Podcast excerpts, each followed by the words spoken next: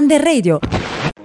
Ciao amici di Under Radio, sono Alice e io sono Francesca della terza C dell'Istituto Mercalli e oggi abbiamo intenzione di parlarvi di un argomento molto discusso, il conflitto fra Russia e Ucraina. In passato le due guerre mondiali assieme alla guerra fredda hanno aperto gli occhi sulla distruzione che un conflitto originariamente politico può causare, ma a quanto pare l'uomo non impara dalla storia. Due settimane fa siamo venuti a conoscenza dello scoppio della guerra nel cuore dell'Europa, causata dalla politica espansionistica russa nei confronti del governo democratico ucraino.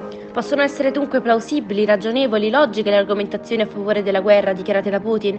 Il presidente russo nella sua retorica narra all'Occidente l'appartenenza dello Stato ucraino politicamente, geograficamente e culturalmente alla madre Russia, dimenticando che la popolazione ucraina ha conquistato la sua libertà ed è quindi libera di compiere le proprie scelte, come chiedere di entrare a far parte della NATO e dell'Unione Europea. Di fianco alle questioni legate agli interessi territoriali vi sono anche quelli economici.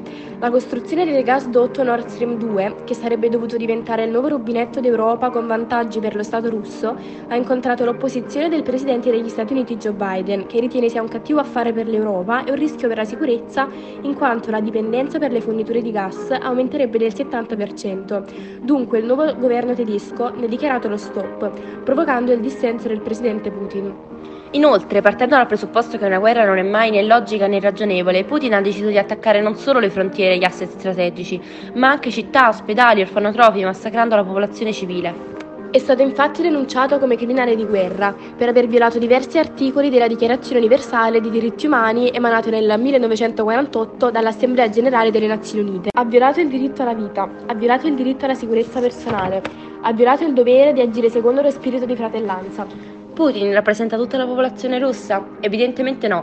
Una parte della popolazione russa ha reagito protestando a favore della pace. Queste rivolte però sono state soppresse con la forza e con arresti al fine di imbavagliare l'opinione pubblica. Inoltre Putin ha censurato i media, come la televisione, i giornali, la radio, per manipolare il pensiero della popolazione.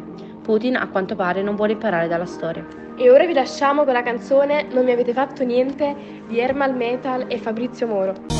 C'è chi si fa la croce, chi prega sui tappeti, le chiese e le moschee, gli imam e tutti i preti, ingressi separati della stessa casa, miliardi di persone che sperano in qualcosa. Braccia senza mani, facce senza nomi, scambiamoci la pelle, in fondo siamo umani, perché la nostra vita non è un punto di vista e non esiste bomba pacifista.